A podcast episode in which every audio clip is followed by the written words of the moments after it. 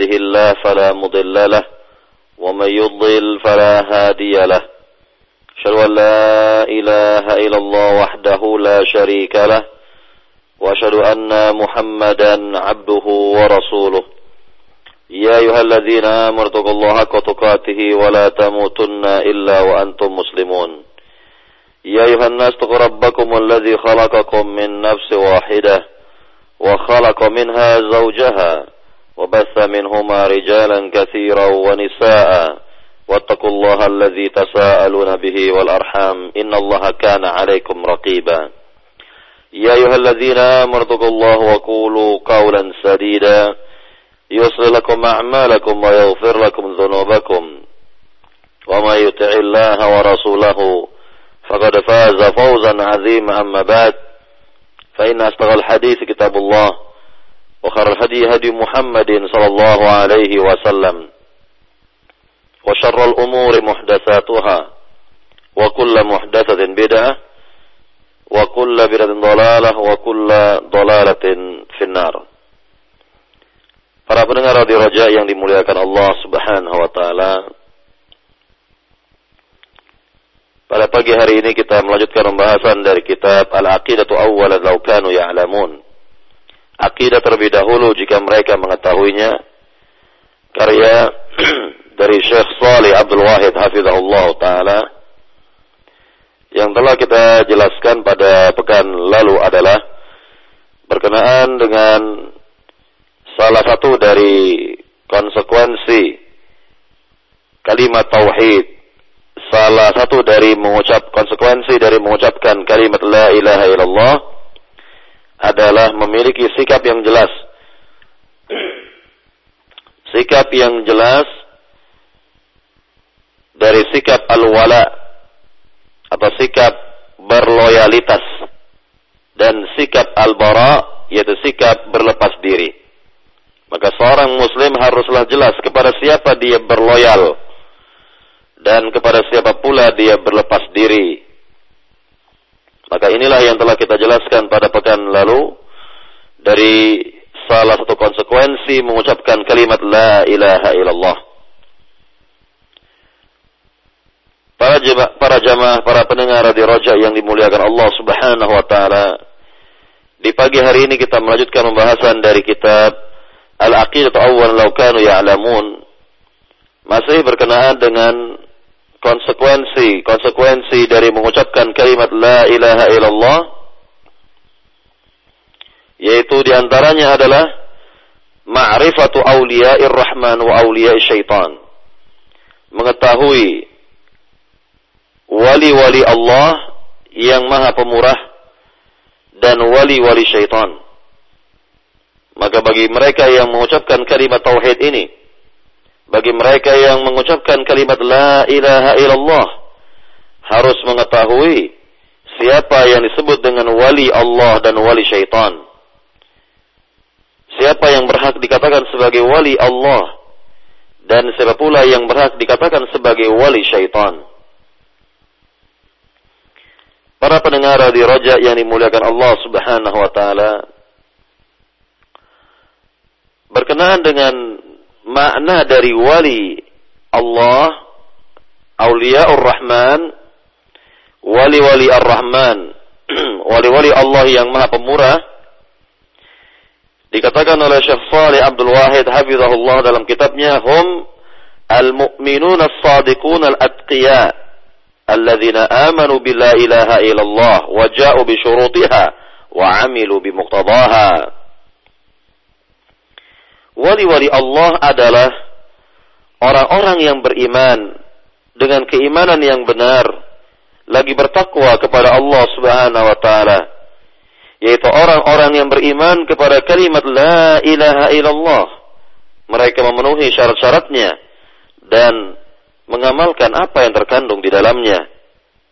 Maka Allah Subhanahu wa taala berfirman berkenaan dengan makna dari la, makna dari wali-wali Ar-Rahman, wali-wali Allah ini yang dijelaskan oleh Allah dalam surat Yunus ayat 62 sampai 63 Allah berfirman ala inna awliya Allahi la khawfun alaihim wala hum yahzanun.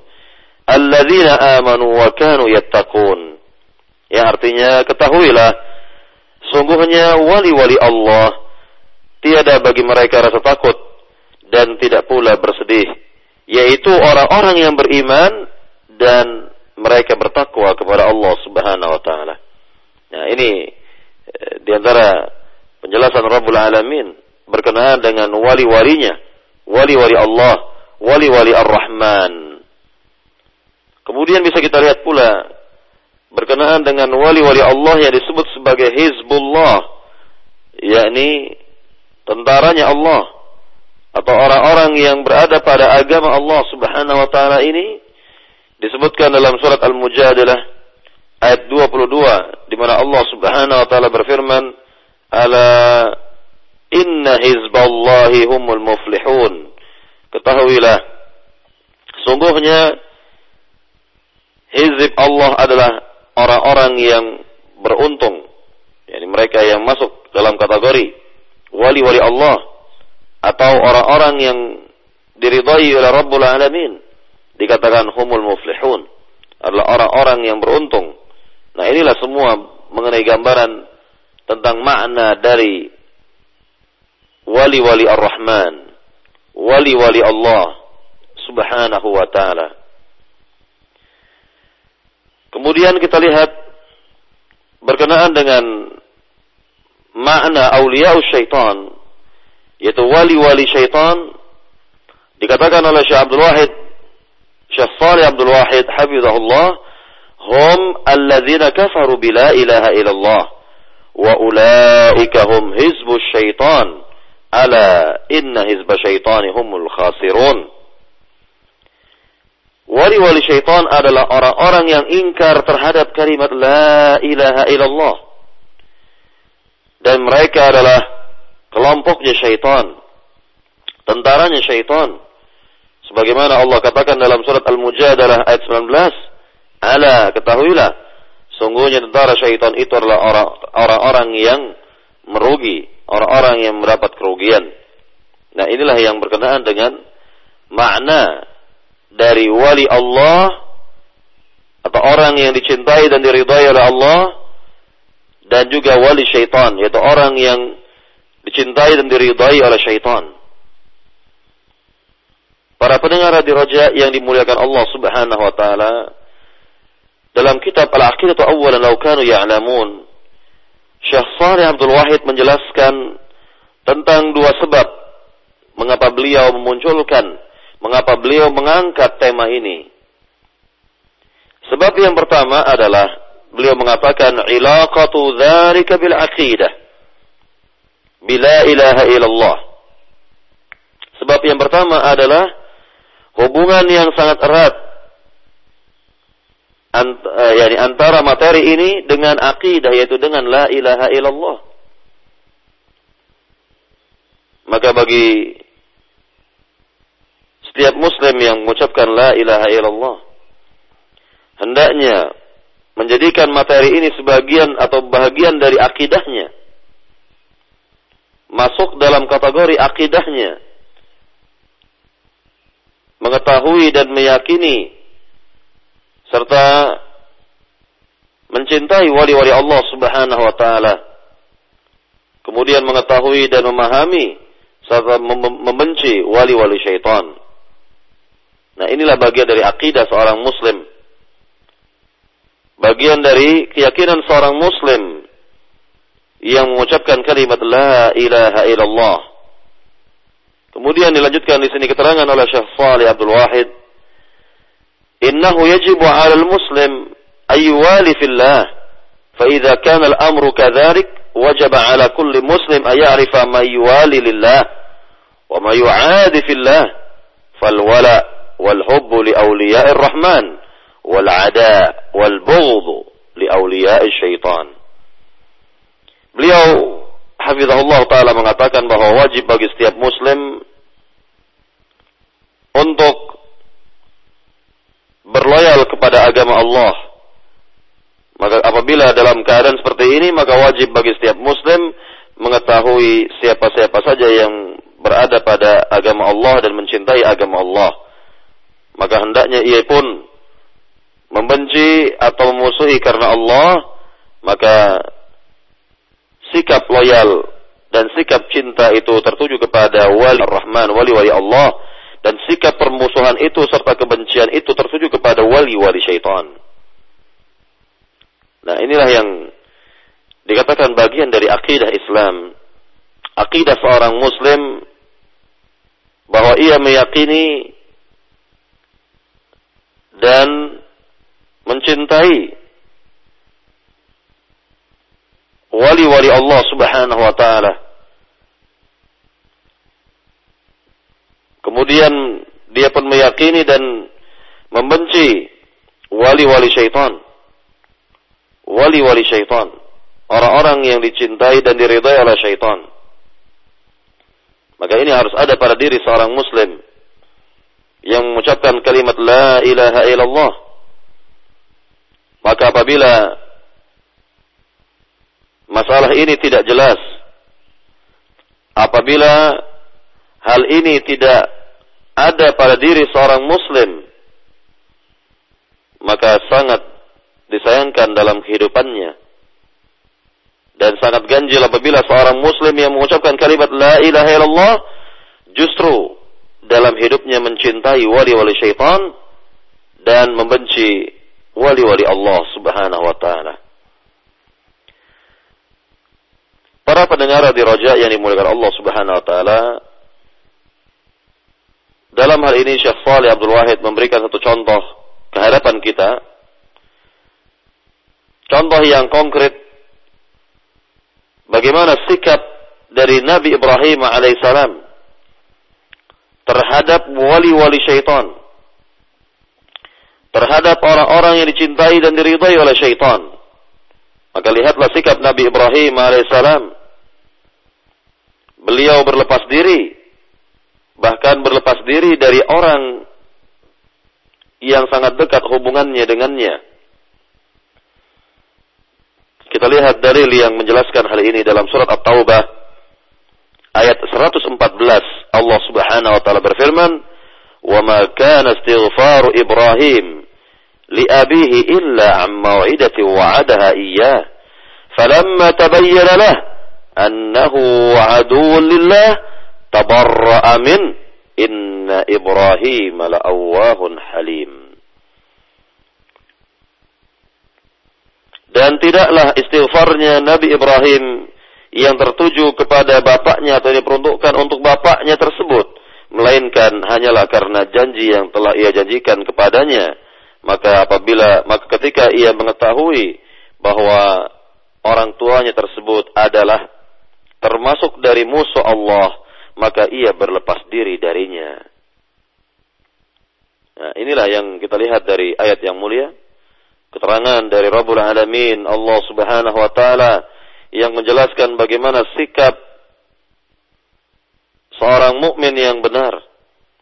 Sikap seorang muslim yang lurus yang tergambar pada diri Nabi yang mulia, Nabi Ibrahim alaihissalam Dikatakan pada ayat yang mulia ini bahwa Nabi Ibrahim menjanjikan untuk memintakan ampunan kepada Rabbul Alamin untuk bapaknya sendiri. Yang dialamatkan kepada orang tuanya sendiri yaitu Azar. Yang membuat patung. Ahli dalam membuat berhala. Tuhan-Tuhan kaum jahiliyah itu. Tuhan-Tuhan kaum musyrikin. Maka inilah janji dari Nabi Ibrahim alaihissalam sebelum ia mengetahui sebelum sampai kepadanya kabar dari Allah tentang siapa sebenarnya bapaknya itu.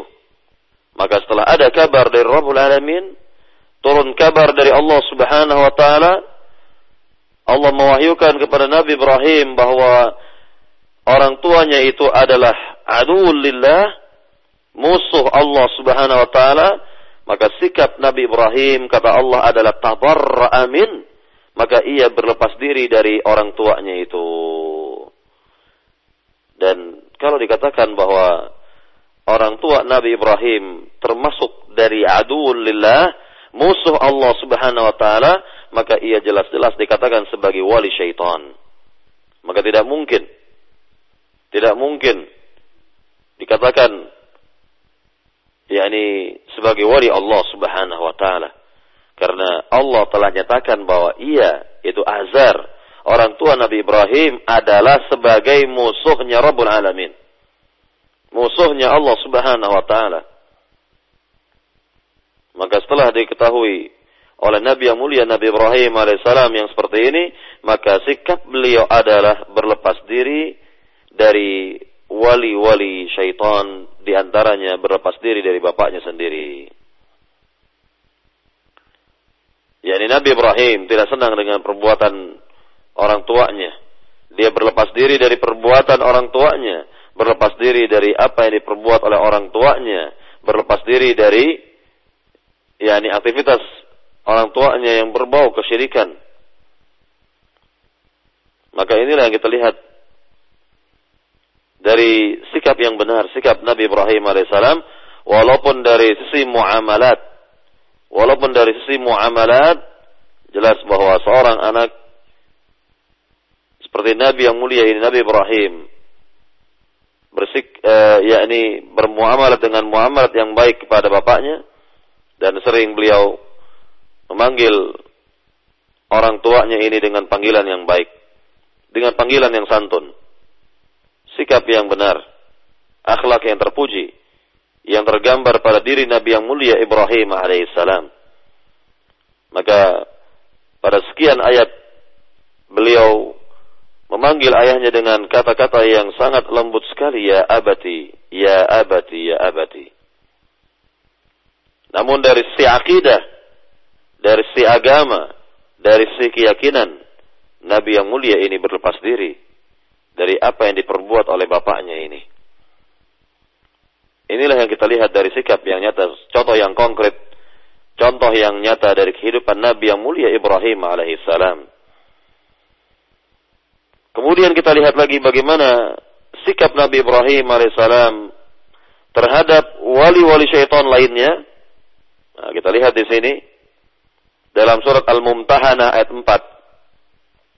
Dalam surat Al-Mumtahanah ayat 4 Syekh Saleh Abdul Wahid membawakan ayat yang mulia ini di mana Allah Subhanahu wa taala berfirman Inna bura'a'u minkum wa mimma ta'buduna min dunillah kafarna bikum wa bada bainana wa bainakum al-adawatu wal baghdha abadan hatta tu'minu billahi wahdah. Yang artinya bahwa sungguhnya kami kata Nabi Ibrahim dan juga orang-orang yang beriman bersamanya mengatakan kami berlepas diri dari kalian. Dan kami berlepas diri dari apa yang kalian sembah selain dari Allah. Kami ingkar terhadap perbuatan kalian. Dan kami mengingkari perbuatan kalian. Dan sungguh telah ada permusuhan antara kami dan kalian. Serta kebencian untuk selamanya hingga kalian beriman kepada Allah semata hingga kalian beriman kepada Allah Subhanahu wa taala semata. Nah, inilah yang kita lihat dari sikap orang-orang yang beriman, sikapnya orang-orang yang dikatakan sebagai aulia Allah, wali-wali Allah terhadap mereka-mereka yang ingkar dan kufur dengan kalimat la ilaha illallah.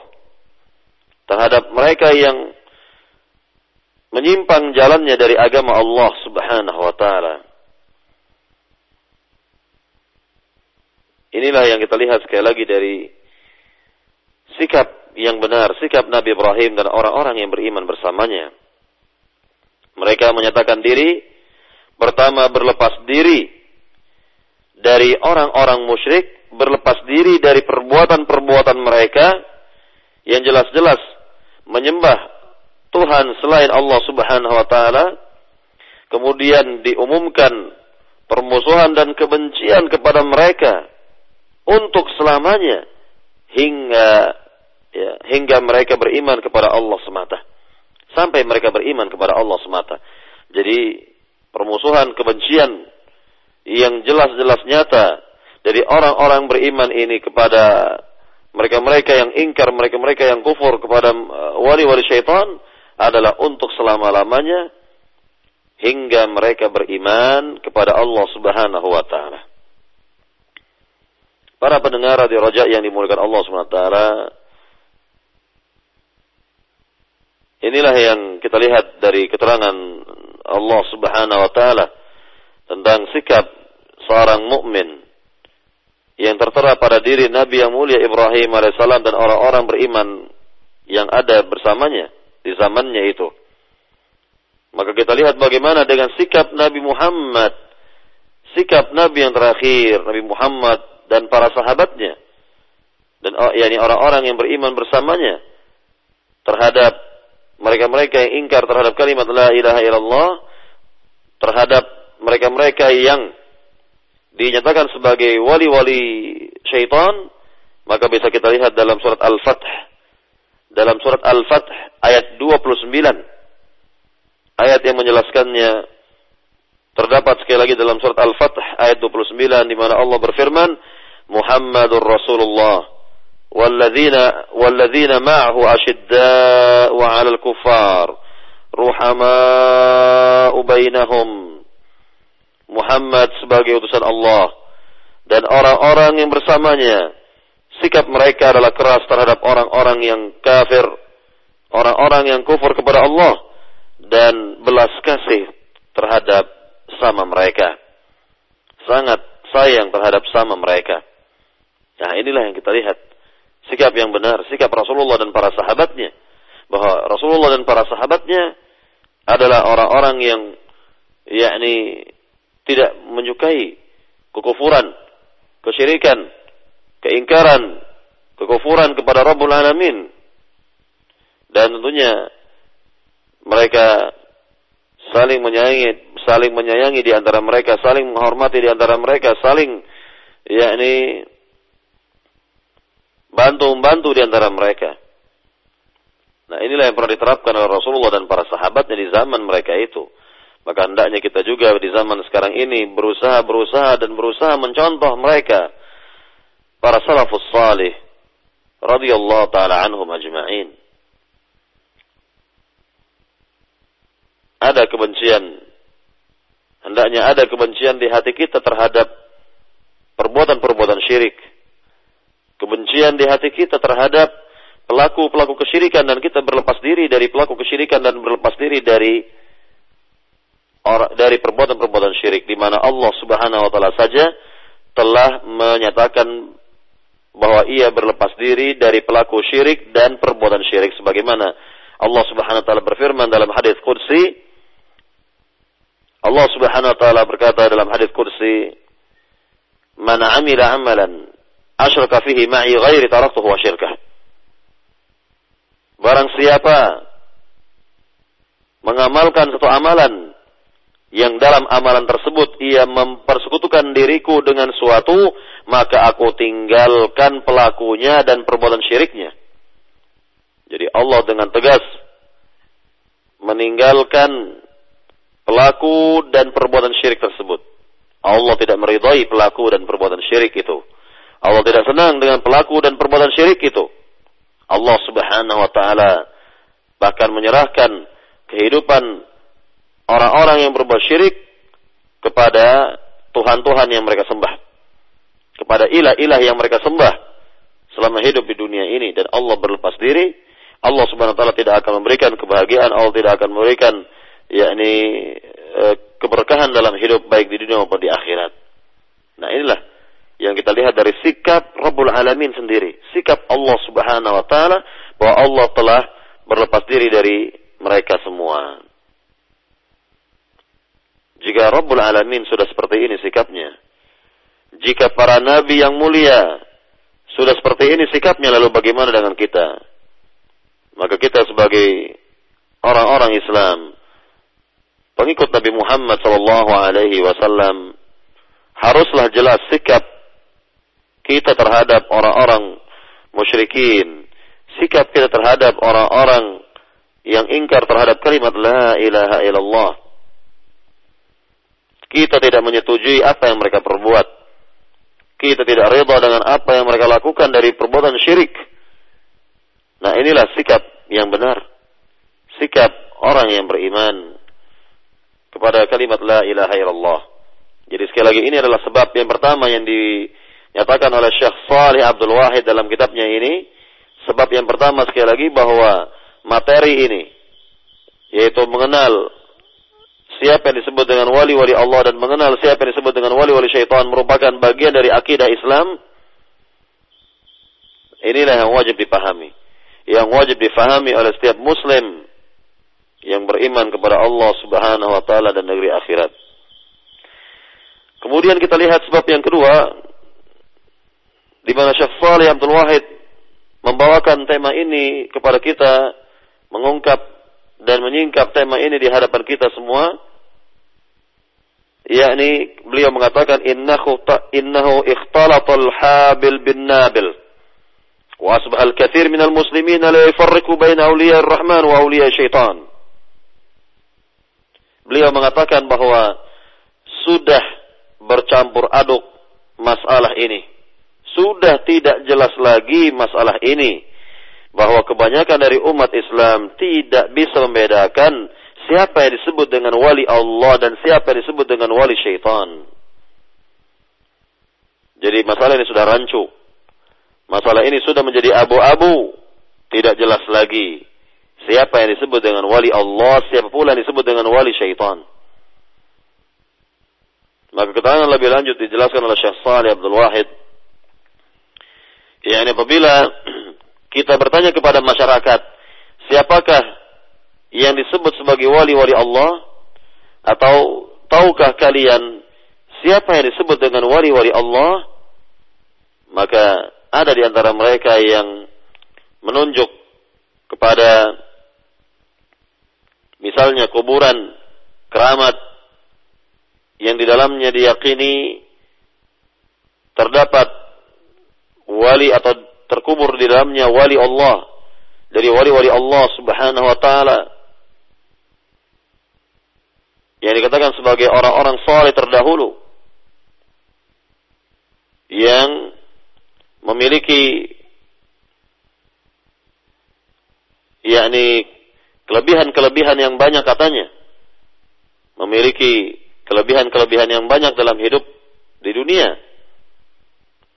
Ya, seperti kita lihat bahwa di antara orang menganggap bahwa orang yang misalnya dapat terbang di udara atau orang yang dapat berjalan di atas air atau orang yang tidak mempan senjata tajam atau mereka yang memiliki kesaktian lainnya dan lain sebagainya maka itulah yang disebut sebagai wali Allah Nah ini pandangan dari sebagian masyarakat yang awam. Keyakinan dari masyarakat yang awam bahwa dialah yang disebut dengan wali Allah. Atau kita lihat lagi misalnya, di antara mereka meyakini bahwa wali Allah itu adalah yakni siapa saja yang mengetahui perkara gaib atau yang kita sebut dengan paranormal sebenarnya, nah itulah yang dianggap oleh sebagian orang sebagai wali Allah. Walaupun labelnya kiai misalnya. Walaupun labelnya ustadz misalnya. Labelnya, labelnya ini, ini itu, ini itu, maka ya karena orang-orang seperti ini dianggap mengetahui perkara-perkara gaib, maka disebut sebagai wali Allah. Ketahuilah bahwa Nabi Muhammad SAW orang yang paling bertakwa, orang yang paling saleh di permukaan bumi ini tidak mengetahui perkara gaib. La kuntu a'lamul ghaiba lastakthartu minal khair wa ma masani su kata Allah. Jika aku mengetahui perkara gaib maka aku akan perbanyak kebaikan-kebaikan ini dan aku tidak luput dari keburukan. Aku tidak luput dari hal-hal yang tidak mengenakkan. Maka lihat kita lihat di zaman Nabi yang mulia sallallahu alaihi wasallam ketika Nabi Eh, memimpin perang Uhud bersama para sahabat, memimpin perang Uhud dengan para sahabatnya, maka lihatlah bagaimana Nabi terluka-luka. Ini menunjukkan bahwa Nabi tidak tahu perkara gaib yang bakal menimpa dirinya, bahwa Nabi akan mengalami luka-luka, akan mengalami penderitaan yang berat seperti ini. Nah, ini tidak diketahui oleh Nabi sebelumnya menunjukkan bahwa Nabi SAW tidak mengetahui perkara gaib dan menunjukkan pula bahwa Nabi tidak mempan dari senjata tajam, tidak mempan dari senjata kaum kafir Quraisy. Jadi inilah pemahaman yang lemah dari sebagian masyarakat, sebagian umat Islam bahwa yang disebut sebagai wali Allah adalah seperti itu. Atau misalnya lagi mereka yang mengatakan tuh lihat fulan adalah wali Allah karena ia ya ini dapat e, berjalan di atas air misalnya atau dia terbang di udara misalnya atau dia bahkan dapat memakan e, ya ini kaca-kaca atau makan beling atau yang semisalnya nah itulah berkenaan dengan gambaran dari sebagian masyarakat tentang wali Allah yang sebenarnya mereka bukan wali Allah dan justru bisa dialamatkan kepada wali syaitan.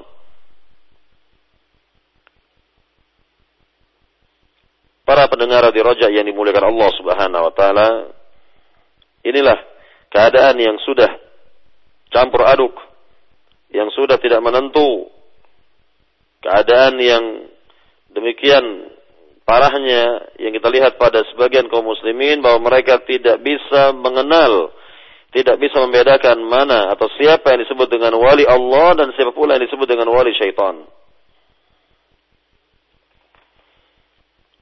Para pendengar radio Roja yang dimuliakan Allah Subhanahu wa taala, timbul pertanyaan sekarang yakni Kapan dimulainya? Atau siapa yang pertama kali disebut sebagai wali Allah dan siapa pula yang pertama kali mendapatkan kemurkaan Allah Subhanahu wa taala atau disebut dengan uh, pemimpin dari syaitan maka di, dalam hal ini bisa kita lihat dari permulaan diturunkannya Nabi yang mulia Nabi Adam alaihissalam dari surga dan iblis yang dilaknat oleh Allah Subhanahu wa taala. Maka dengan demikian dimulailah sejak itu berkenaan dengan wilayatul rahman, wilayah lir rahman dan wilayah lir syaitan.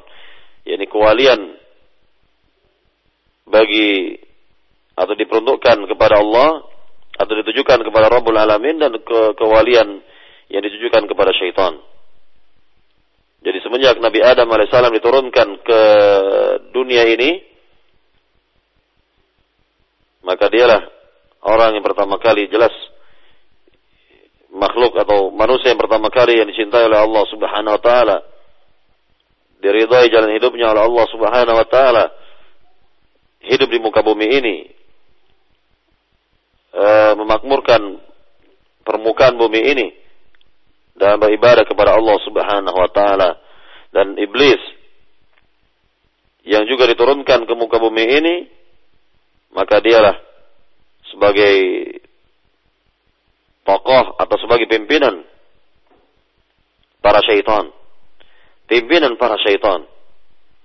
Maka Allah Subhanahu wa taala berfirman berkenaan dengan hal ini dalam surat Al-Baqarah ayat 38 dalam surat Al-Baqarah ayat 38 Allah berfirman, "Qul nahbitu minha jami'ah. Fa imma ya'tiyannakum minni hudan, faman tabi'a hudaya fala khaufun 'alaihim wa lahum yahzanun." Kami katakan kepada mereka, turunlah kalian semua. yakni menuju muka bumi. Menuju dunia ini. Maka dijelaskan di sini akhir dari ayat yang mulia ini tentang orang-orang yang mengikuti petunjuk Allah tidak ada rasa takut bagi mereka dan tidak pula ada kesedihan bagi mereka. Tidak ada rasa takut bagi mereka dan tidak ada kesedihan bagi mereka. Maka dimulailah sejak itu dikatakan oleh Syekh Shalih Abdul Wahid bada'atil wilayah wilayatun lirrahman wa wilayatun lisyaitan. Mulailah ketika itu tentang kewalian yang pertama kewalian bagi Allah Subhanahu wa taala dan yang kedua adalah kewalian bagi syaitan. Berkenaan dengan hamba-hamba yang eh, ini berkenaan dengan hamba yang diridhai oleh Allah jelas adalah ketika itu Nabi Adam dan hamba yang dimurkai dan dilaknat oleh Allah Subhanahu wa taala adalah iblis. Yang mestinya iblis juga mentaati apa yang diperintah oleh Allah Subhanahu wa taala. Mentaati apa yang diinginkan oleh Rabbul Alamin dan tidak mengingkarinya. Para pendengar hadi roja yang dimuliakan Allah Subhanahu wa taala, inilah permulaan awal kali adanya wali-wali Allah dan ada pula wali-wali syaitan. Para pendengar di roja yang dimuliakan Allah Subhanahu wa taala, penting bagi kita tentunya untuk mengetahui sifat-sifat dari wali-wali Allah Subhanahu wa taala dan kebalikannya sifat-sifat dari wali-wali syaitan. Maka inilah yang akan diterangkan selanjutnya oleh Syekh Saleh Abdul Wahid dalam kitabnya ini Al-Aqidatu Awal Law Kanu Ya'lamun berkenaan dengan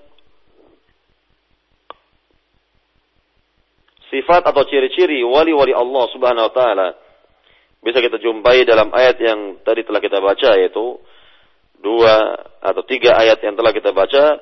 Dalam surat Yunus ayat 62 sampai 64 di mana Allah berfirman ya, sekali lagi dalam surat Yunus ayat yang ke-62 sampai 64 Allah berfirman ala inna awliya Allah la khaufun alaihim wa la hum yahzanun alladzina amanu wa kanu yattaqun lahumul في fil الدنيا dunya wa fil akhirah la tabdila ذلك kalimatillah الفوز huwal fawzul azim ya artinya ketahuilah sungguhnya wali-wali Allah itu tiada ketakutan bagi mereka dan tidak pula bersedih yaitu orang-orang yang beriman dan yang bertakwa kepada Allah.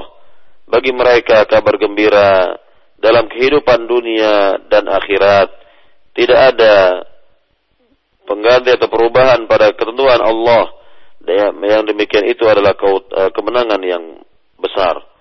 Yang demikian itu adalah kemenangan yang yang besar. Nah, inilah yang kita lihat dari ayat yang mulia ini berkenaan dengan sifat atau ciri dari orang-orang yang dikatakan hamba-hamba yang dikatakan sebagai wali-wali Allah Subhanahu wa taala yaitu alladzina amanu. Orang-orang yang beriman dengan keimanan yang benar. Di mana keimanan tersebut dilandasi dengan akidah yang sahih. Ya di mana keimanannya itu keimanan mereka itu dilandasi dengan akidah yang yang sahih.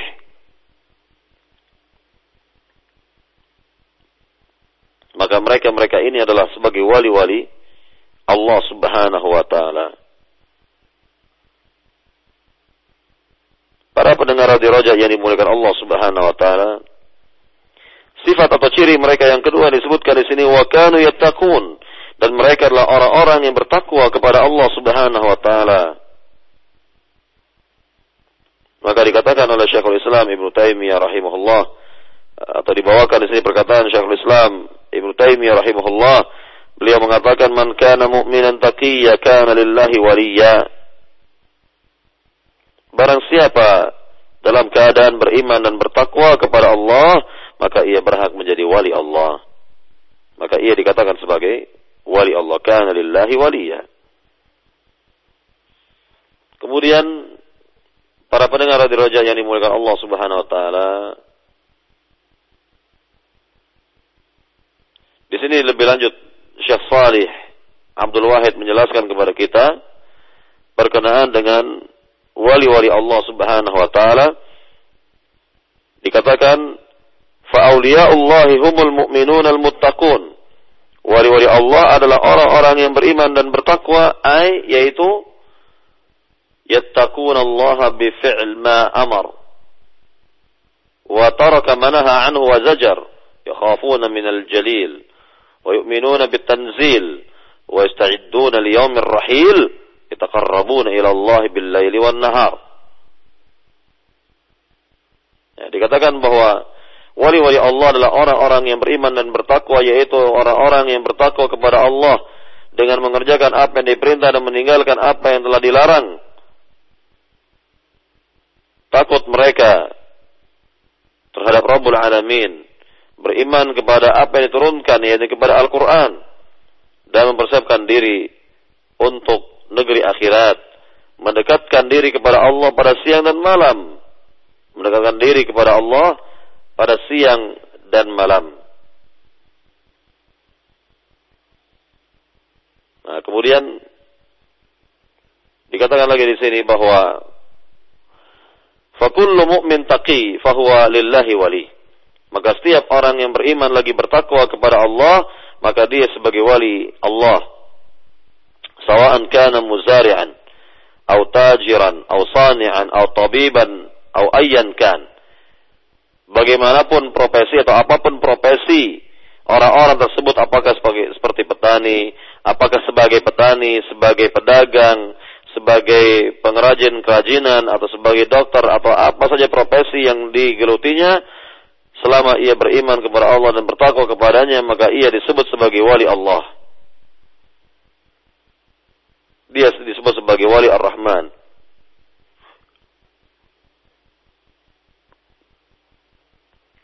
Maka kita lihat berkenaan dengan ganjaran yang besar dari Allah Subhanahu wa taala yang akan Allah berikan kepada wali-walinya dalam surat Yunus tadi ayat yang ke-64 lahumul busyra fil hayati dunya wa fil akhirah bagi mereka kabar gembira baik dalam kehidupan dunia maupun kehidupan akhirat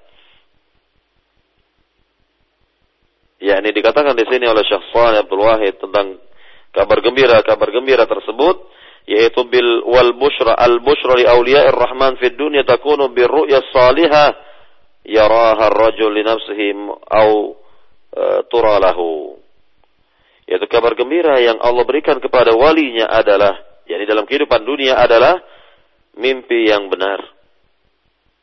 Mimpi yang salih yang baik yang datang dari Allah Subhanahu wa taala ini di antara contohnya atau di antara contohnya lagi adalah al-bushra li awliya ar-rahman fi dunya takunu bis sana'il hasan. Yulqi ala al-sinatin nas. فيثنون على الإنسان خيرا وبالمحبة تلقى من الله على قلوب الناس فيحبونه لا لنسب ولا لمال إنما يحبونه لله Fahadhi bushra lil mu'minin lil mu'min fid dunya qabla al akhirah. Yaitu dijelaskan oleh beliau bahwa kabar gembira lainnya adalah yakni dalam kehidupan dunia yakni sanjungan manusia, pujian manusia terhadapnya apa yang datang dari orang-orang yakni memuji dirinya maka ini adalah uh, al-bushra kabar gembira dalam kehidupan uh, dunia ini dan tentunya ya ini merupakan keutamaan yang besar. Keutamaan yang besar. Kemudian yang ketiga misalnya, berkenaan dengan kabar gembira lagi bagi wali-wali Allah adalah pada saat mereka mau meninggal. Pada saat mereka hendak, pada saat eh, kehidupan yang terakhir di dunia, sebelum meninggalkan dunia menuju alam berikutnya, alam kubur atau alam barzakh, maka turunlah para malaikat kepada hamba-hamba yang seperti ini kepada wali-wali Allah Subhanahu wa taala, turun para malaikat memberikan kabar gembira kepada mereka.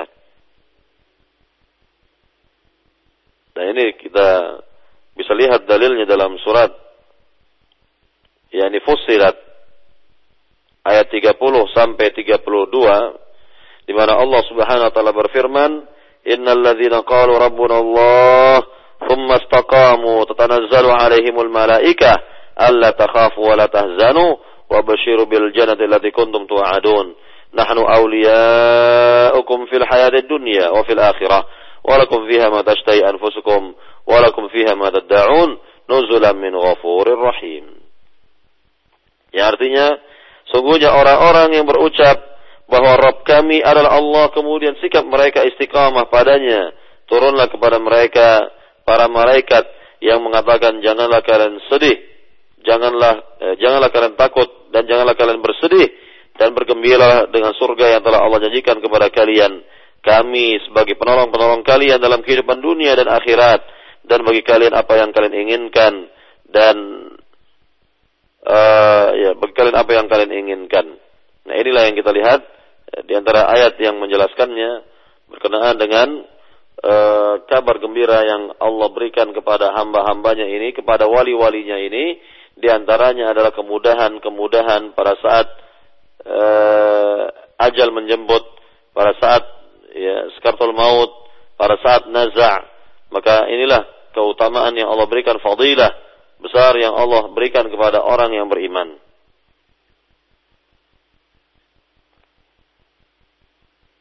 Adapun berkenaan dengan kabar gembira di negeri akhirat bagi mereka-mereka seperti ini adalah bahwa kelak yakni mereka tidaklah e, takut dan bersedih, e, tidaklah e, berduka cita dalam hal ini.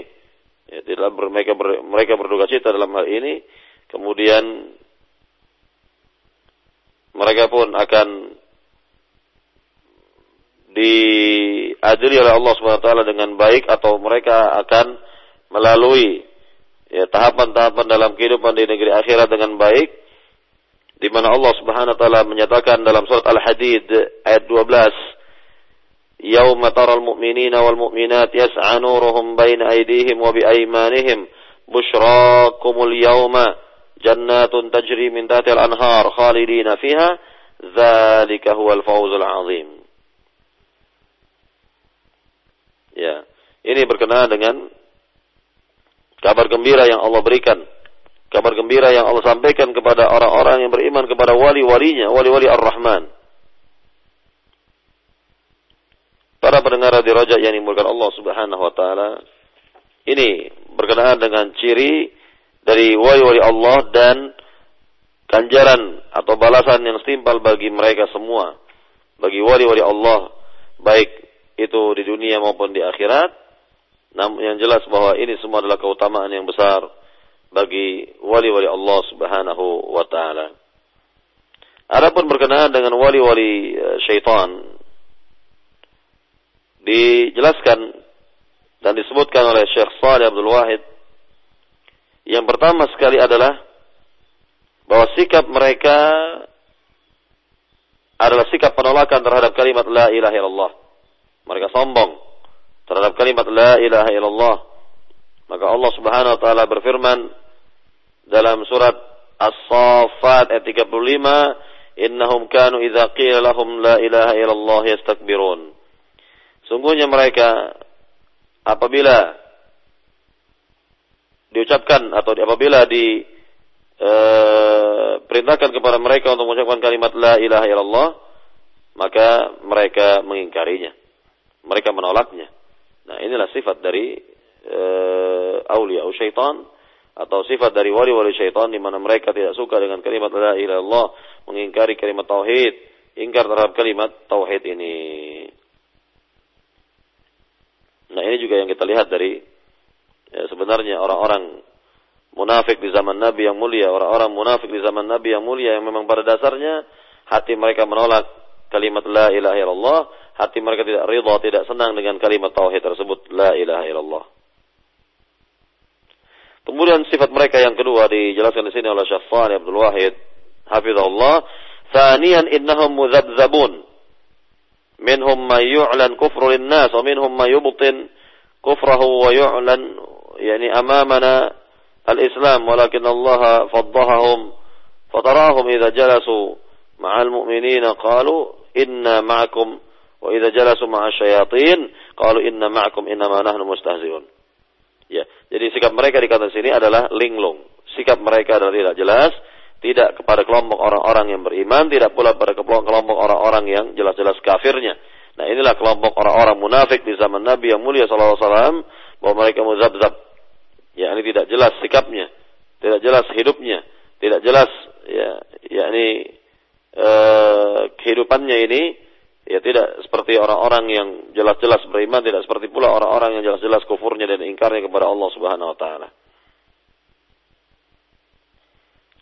Para pendengar radio Roja yang dimulakan Allah Subhanahu wa taala, Allah berfirman mengenai sikap seperti ini dalam surat An-Nisa ayat 143 143 muzabzabina baina dzalik la ilaha ula'i wa la ilaha ula' Yang dikatakan di sini bahwa mereka muzabzabin. Sikap mereka adalah yakni pelin-pelan, sikap mereka adalah tidak jelas, sikap mereka adalah tidak e, konkret, tidak jelas. Ya. Tidak kepada golongan yang beriman, tidak pula kepada golongan orang-orang kafirin, maka barang siapa yang disatkan oleh Allah tidak ada baginya jalan ya, tidak ada baginya jalan yakni jalan kebaikan yang akan dia tempuh. Nah, inilah yang kita lihat terhadap atau mengenai sikap orang-orang e, sikap ya mereka-mereka ini sikap dari wali-wali syaitan ini ya. Kemudian juga di antara sikap mereka atau ciri-ciri mereka adalah bahwa mereka mendustakan Allah Subhanahu wa taala, berbuat maksiat kepada Allah pada siang dan malam, berbuat maksiat kepada Allah pada siang dan malam. Nah, Allah Subhanahu wa taala jelaskan hal ini dalam surat Asy-Syu'ara ayat 221 sampai 223. Hal unabbiukum ala man tanazzala ala man tanazzalu syayatin tanazzalu ala kulli affakin athim yulquna as-sam'a wa aktsaruhum kadzibun. Para pendengar di rojak yang dimulakan Allah Subhanahu wa taala, kita lihat yang berikutnya lagi apabila ya kita lihat yang berikutnya lagi mengenai ciri-ciri dari wali-wali syaitan adalah apabila mereka diajak kepada Al-Qur'an dan Sunnah untuk berhukum kepada keduanya, maka mereka menolak maka mereka menolaknya. Dan mereka secara umum mengatakan ini bahasa diplomatis dari mereka yakni sekali lagi bahwa apabila mereka diajak kepada Al-Quran dan Sunnah Nabi atau hadis Nabi yang mulia untuk berhukum kepada keduanya maka mereka menolak. Mereka mengatakan dengan kata-kata yang jelas sami'na wa asaina kami dengar namun kami ingkari Ya, jadi Allah Subhanahu wa taala berfirman tentang sifat dan ciri mereka ini dalam surat An-Nur. Dalam surat An-Nur ayat 47 sampai 48, "Wa yaquluna amanna billahi wa birrasuli wa ata'na thumma tawalla fariqum minhum min ba'di dzalik wa ma ulaika bil mu'minin."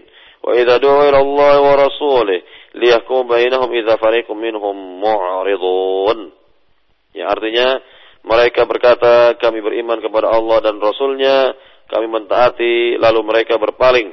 Lalu ada di antara mereka yang berpaling setelah itu, dan tidaklah mereka dikatakan sebagai orang-orang yang beriman.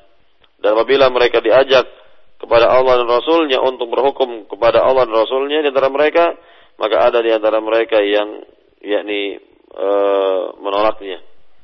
Ya, ada di antara mereka yang e, yakni menyampingkannya dan menolaknya. Mereka berpaling darinya. Nah, inilah yang kita lihat dari ciri dan e, masih banyak lagi tentunya mengenai ciri-ciri dari wali-wali syaitan dan mudah-mudahan apa yang dijelaskan di pagi hari ini berkenaan dengan e, pengetahuan tentang wali-wali Allah dan wali-wali syaitan menjadi jelas bagi kita dan tidak samar lagi bagi kita. Kita pun bisa mengetahui dengan jelas dengan pasti siapa yang disebut sebagai wali-wali Allah dan siapa pula yang disebut sebagai wali-wali syaitan. Para pendengar di Roja yang dimuliakan Allah Subhanahu wa taala, barangkali inilah penjelasan di pagi hari ini berkenaan dengan uh, salah satu dari konsekuensi kalimat la ilaha illallah kalimat tauhid yaitu mengetahui wali-wali Allah dan juga mengetahui wali-wali syaitan. Maka saya kembalikan kepada pembawa acara di studio untuk melanjutkan pembahasan atau melanjutkan sesi soal jawab nah. dari materi kita di pagi hari ini atau materi-materi yang sebelumnya. Nah. Silahkan. Nah. Nah. Kami ucapkan terima kasih jazakallah khairan atas materi yang disampaikan oleh Ustaz pada pagi hari ini. Dan ikhwatal Islam untuk berikutnya kita akan memasuki sesi tanya jawab dan di kesempatan pagi ini kami akan angkat pertanyaan yang datang dari pesan singkat saja melalui nomor pesan singkat di 0819896543 kami ulangi 0819896543 Baik Ustadz, kita angkat pertanyaan yang pertama dari uh, saudari Yuni di Jakarta yang bertanya, uh, ya Ustadz, saya uh, memiliki seorang ibu yang dari kabar uh, keluarga sebagian rekan-rekan ibu saya dan dari sebagian uh, keluarga saya disebutkan bahwa beliau telah murtad dari uh, Islam menuju kepada agama Nasrani Namun setelah saya berupaya bertanya kepada beliau secara langsung, uh, maka ibu saya tidak uh, mengakui hal ini. Bagaimanakah sikap saya terhadap ibu saya? Apakah uh, saya harus tetap berbakti kepadanya? Dan bagaimana di sisi Allah bakti saya tersebut Ustaz? Jazakallah heran. Ya, dalam hal ini kita lihat uh, sikap para sahabat misal. Sikap para sahabat ketika mereka masuk agama Islam sedangkan orang tua orang tua mereka masih dalam keadaan musyrik maka kita lihat muamalah dalam kehidupan dunia antara anak dengan orang tua ini dijaga oleh para sahabat. Muamalah di dunia, muamalah di dunia jelas adalah baik dan tidak dibenarkan untuk bersikap yakni kasar terhadap orang tua misalnya. Dan tidak ada seorang pun sahabat yang tentunya bersikap ya uh, yakni kasar terhadap orang tuanya walaupun masih dikatakan musyrik. Dan ini dari sisi keduniaan dari sisi keduniaan demikian adanya namun dari sisi akidah dari sisi keyakinan memang mereka ya ini telah berlepas diri dari keyakinan atau dari akidah orang tua orang tua mereka yang masih musyrik yang masih musyrik. Maka lihatlah bagaimana sikap Nabi Muhammad terhadap pamannya yang musyrik Abu Talib. Dari sisi kehidupan dunia atau muamalat dalam kehidupan dunianya Nabi SAW bersikap baik terhadap pamannya ya hormat terhadap pamannya mencintai pamannya karena hubungan darah karena hubungan darah. Maka inilah yang kita lihat sikap Nabi yang mulia Shallallahu Alaihi Wasallam terhadap pamannya ini. Sampai akhirnya pamannya mati dalam keadaan musyrik. Nah baru setelah itu setelah Nabi Nabi SAW mengetahui bahwa jelas-jelas pamannya mati dalam keadaan musyrik, maka ia tidak ingin uh, menyelenggarakan jenazah pamannya, berlepas diri dari jenazah pamannya yang jelas-jelas mati dalam keadaan musyrik. Mati dalam keadaan musyrik. Kemudian kita lihat dari uh, sikap Nabi Musa alaihissalam kepada orang tua angkatnya sendiri.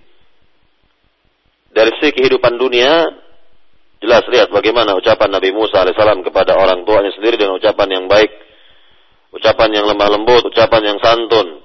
Padahal orang tua itu orang tua angkatnya. Yang jelas-jelas dikatakan oleh para ulama atqat yakni tagut yang paling ya yakni terdepan. Tagut yang paling terdepan yaitu Firaun. Ya, Firaun maka tetap Nabi Musa alaihissalam dalam dalam sim muamalat eh, berucap atau berbicara dengan orang tua angkatnya dengan perkataan yang baik. Bahkan mendakwahkannya dengan cara yang baik. Mendakwahkannya dengan cara yang tepat, yang benar. Dengan kalimat-kalimat yang santun. Maka inilah sikap yang benar yang ditujukan, yang digambarkan oleh sikap para nabi, para rasul, kemudian para sahabat nabi, kemudian Rasulullah SAW dan para sahabat nabi ya, radhiyallahu taala anhum ajma'in. Nah, inilah yang kita lihat mestinya yang kita contoh mestinya dalam kehidupan ini dan e, hendaknya sang penanya tadi betul-betul meyakini orang tuanya yakni e, tentang agama Islam ini adalah agama yang benar. Inna dina inda Allahil Islam. Sungguhnya agama yang diridhai oleh Allah adalah agama Islam.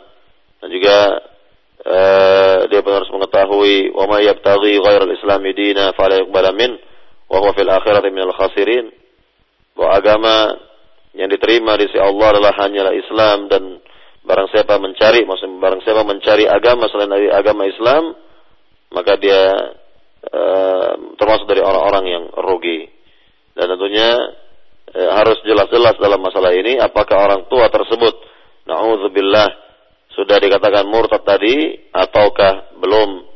Ya jadi kalaulah dikatakan naudzubillah dia murtad maka hendaknya di berusaha dikembalikan atau berusaha didakwakan agar ia kembali kepada agama ini.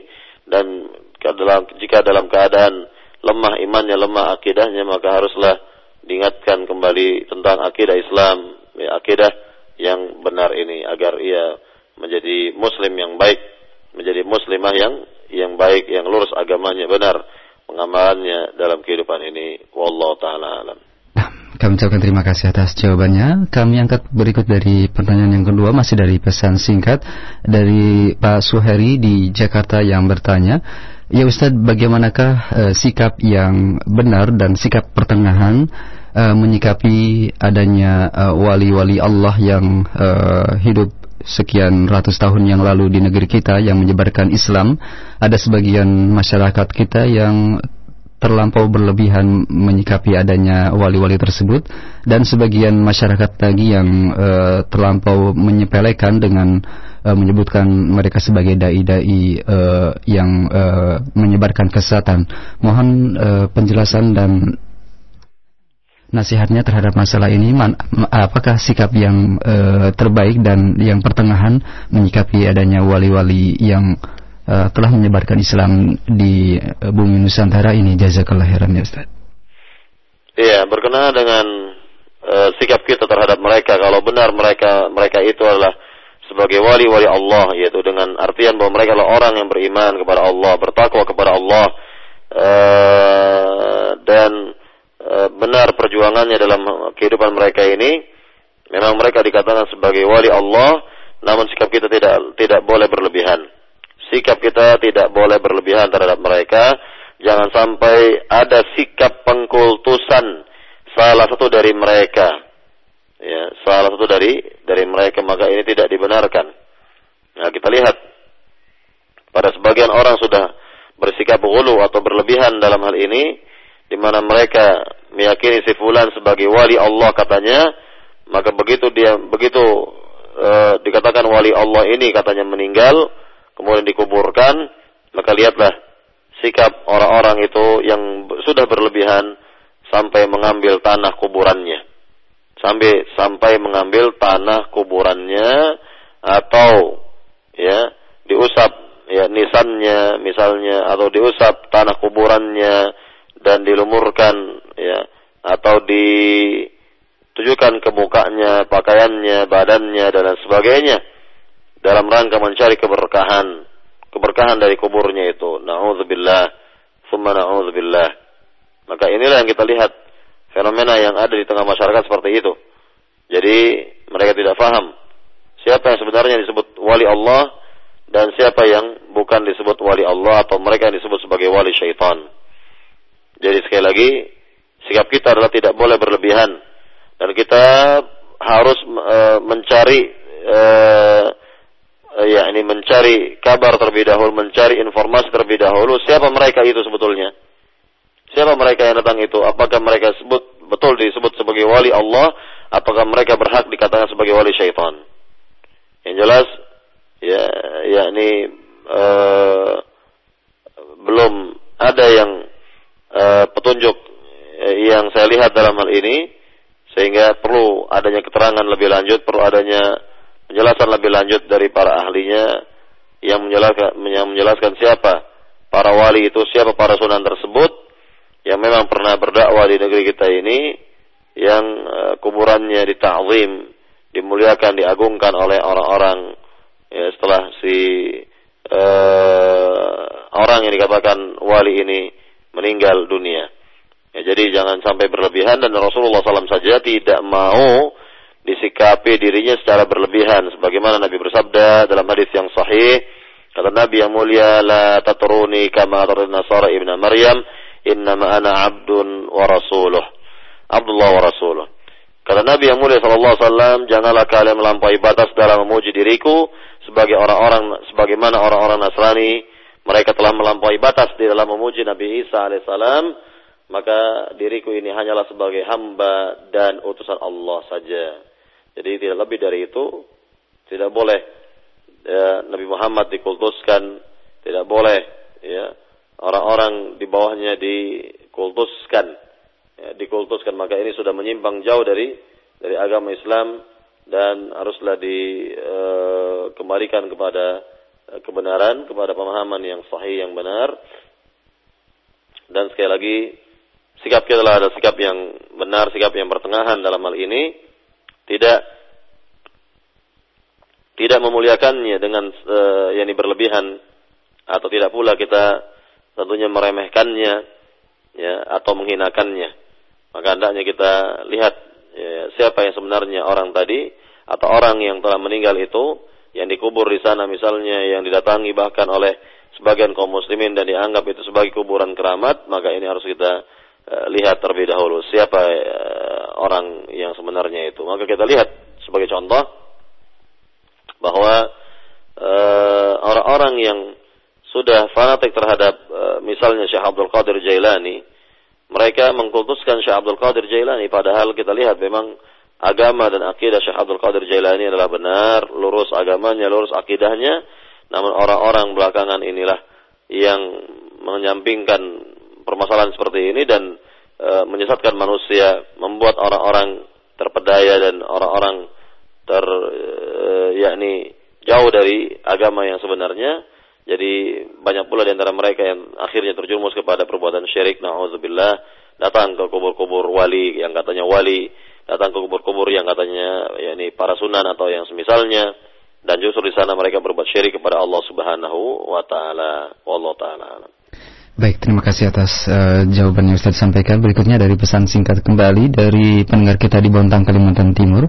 Ya Ustaz, mohon penjelasan kembali bagaimanakah cara bagi kita untuk mengetahui seseorang itu sebagai wali Allah ataupun uh, bahkan wali setan. Jazakallahu khairan ya Ustaz. Iya, seperti yang tadi di uh, bawakan atau seperti yang tadi dibacakan uh, dari ayat yang mulia bahwa Allah Subhanahu wa taala sendiri menjelaskan tentang ciri dari wali-walinya, wali-wali Allah Subhanahu wa taala ya ini alladzina amanu wa kanu yattaqun. Itu orang-orang yang beriman dengan sebenar-benar keimanan dan orang-orang yang bertakwa kepada Allah dengan sebenar-benar ketakwaan. Nah, inilah yang disebut sebagai wali-wali Allah, wali-wali Ar-Rahman. Dan tentunya ya, orang-orang seperti itu, orang-orang yang beriman ini dan orang-orang yang bertakwa itu tidak mungkin mengaku-ngaku diri sebagai wali Allah. Tidak ada yang seperti ini. Jadi misalnya kalau dikatakan si fulan itu adalah orang yang bertakwa, si fulan adalah orang yang beriman, lalu kita lihat bahwa orang yang dikatakan bertakwa dan beriman itu mengatakan, wah saya ini wali Allah, saya ini sebagai wali wali Allah. Nah tidak ada pengakuan seperti ini. Ya, pada dasar tidak ada dan juga ya tidak ada dari para sahabat yang mengatakan bahwa diri saya adalah wali Allah saya pasti sebagai wali Allah dan eh, tidak ada yang seperti ini. Jadi ya eh, kalau ada orang mengaku diri sebagai wali Allah, maka justru kebalikannya. Boleh jadi dia adalah sebagai wali syaitan. Karena tidak ada ya ini pengakuan seperti ini dan tidak mungkin orang yang beriman dan bertakwa itu memuji dirinya sendiri. Karena Allah Subhanahu wa taala berfirman dalam ayat yang mulia uh, wala tuzaku anfusakum huwa a'lamu biman taqa. Janganlah kalian mensucikan atau merekomendasi atau memuji diri kalian karena sungguhnya Allah lah yang lebih tahu siapa orang yang paling bertakwa di antara kalian. Nah, ini yang kita lihat ya. Jadi jadi bisa kita lihat tentang ciri yang jelas dari orang yang disebut sebagai wali Allah dan orang yang disebut sebagai wali syaitan.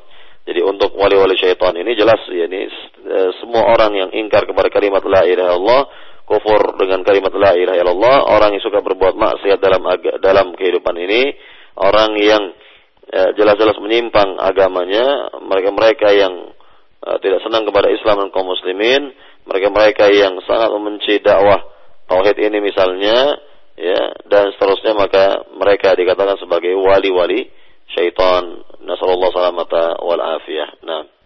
Baik, terima kasih atas uh, jawaban yang Ustaz sampaikan. Kemudian kita angkat pertanyaan yang uh, masih datang dari uh, pesan singkat. Ya Ustaz, uh, melihat bagaimana fenomena saat ini masyarakat kita yang uh, begitu banyak uh, dari saudara-saudara kita yang masih awam terhadap hakikat agama yang uh, sahih ini, uh, bagaimanakah kita mewujudkan uh, alwala kita kepada mereka dan baru kita terhadap uh, kesesatan dan penyimpangan yang mereka lakukan. Jazakallah khairan ya Ustaz. Ya, dalam hal ini tentunya kita uh, melihat kepada mereka ini dengan ainur rahmah, dengan pandangan kasih sayang, artinya karena mereka masih dikategorikan sebagai muslim, masih dikategorikan sebagai ya, pengikut Nabi Muhammad sallallahu alaihi wasallam, maka hendaknya kita tetap uh, yakni bersikap baik terhadap mereka dalam sisi muamalat ini dan berusaha mengajak mereka kepada kebenaran, mendakwakan mereka kepada kebenaran. Ya, nah inilah yang uh, bisa kita tempuh dalam hal ini. Kemudian memang dari sisi hati kita menolak perbuatan-perbuatan mereka yang menjurus kepada syirik, yang menjurus kepada bid'ah, yang menjurus kepada perbuatan-perbuatan dosa lainnya, jelas hati kita tidak senang. Hati kita tidak menyetujuinya, hati kita menolaknya. Ya, namun eh, yakni keadaan mereka yang awam, keadaan mereka yang eh, sangat jauh pemahamannya dari agama ini, ya eh, hendaknya kita uh, rangkul mereka itu, kita dekatkan mereka itu kepada pemahaman yang benar, kepada pemahaman atau akidah Islam yang benar, dan moga-moga mereka mau menerima, moga-moga mereka memahaminya dengan baik dan bisa mengamalkannya dalam kehidupan ini.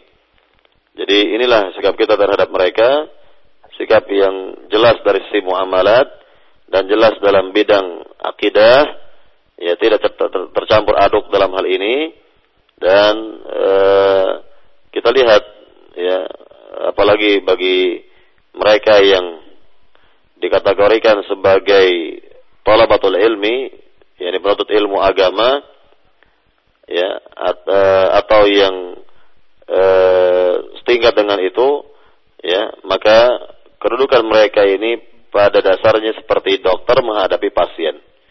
Ya, ya ini sekali lagi keadaan mereka ini bagaikan yakni keadaan seorang dokter menghadapi pasiennya yaitu betul-betul dengan eh, pandangan yang baik terhadap pasien dan tidak eh, berusaha menjauhinya justru merangkulnya justru memberikan eh, terapi kepadanya justru memberikan arahan-arahan yang benar terhadap atau kepadanya.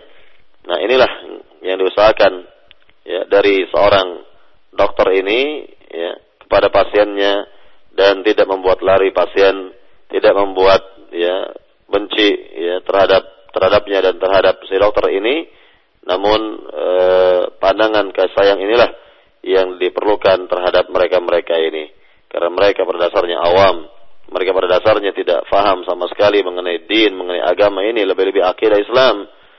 Sehingga wajar jika mereka terjerumus kepada syirik, wajar jika mereka berbuat hal-hal yang e, tidak ada contoh dari Nabi yang mulia Shallallahu Alaihi Wasallam karena sikap mereka dalam kehidupan agama pada dasar taklid buta. Nah inilah yang ada pada kebanyakan kaum muslimin taklid buta, mengekor, membeo saja, tidak berusaha, tidak mau uh, yakni mengetahui uh, ke kebaikan atau kebenaran, ya kebenaran, ya tidak mau mengetahui atau mempelajari apa yang menjadi kewajiban mereka seperti mempelajari akidah Islam, mempelajari tauhid. Nah, inilah yang kita lihat ya, kenyataan yang ada di tengah masyarakat seperti ini.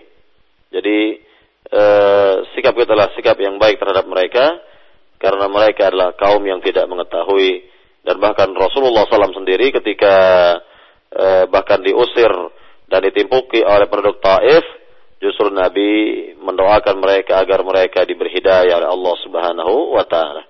Agar mereka diberi hidayah oleh Allah Subhanahu wa taala dan Nabi SAW tidak uh, dikatakan membenci mereka. Nabi tidak yakni uh, dendam kepada mereka dan uh, seterusnya. Nah, namun Nabi SAW memberikan kebaikan kepada mereka berupa doa dari Nabi yang mulia agar mereka beriman kepada Allah, agar ada di antara mereka keturunan-keturunan mereka yang bertauhid kepada Allah Subhanahu wa taala dan terbukti bahwa doa Nabi ini dikabul oleh Allah Subhanahu wa taala. Baik para pendengar radio Raja yang dimulakan Allah Subhanahu wa taala, saya kira inilah penjelasan dan pembahasan kita di pagi hari ini dari kitab Al-Aqidah Awal Laukanu Ya'lamun karya dari Syekh Saleh Abdul Wahid. Mudah-mudahan apa yang dibahas di pagi hari ini bermanfaat dan e, lebih kurangnya saya mohon maaf. Wallahu taala alam wa Muhammad alamin. Subhanakallahumma bihamdika asyhadu an la ilaha illa anta astaghfiruka wa atubu ilaik. Assalamualaikum warahmatullahi wabarakatuh.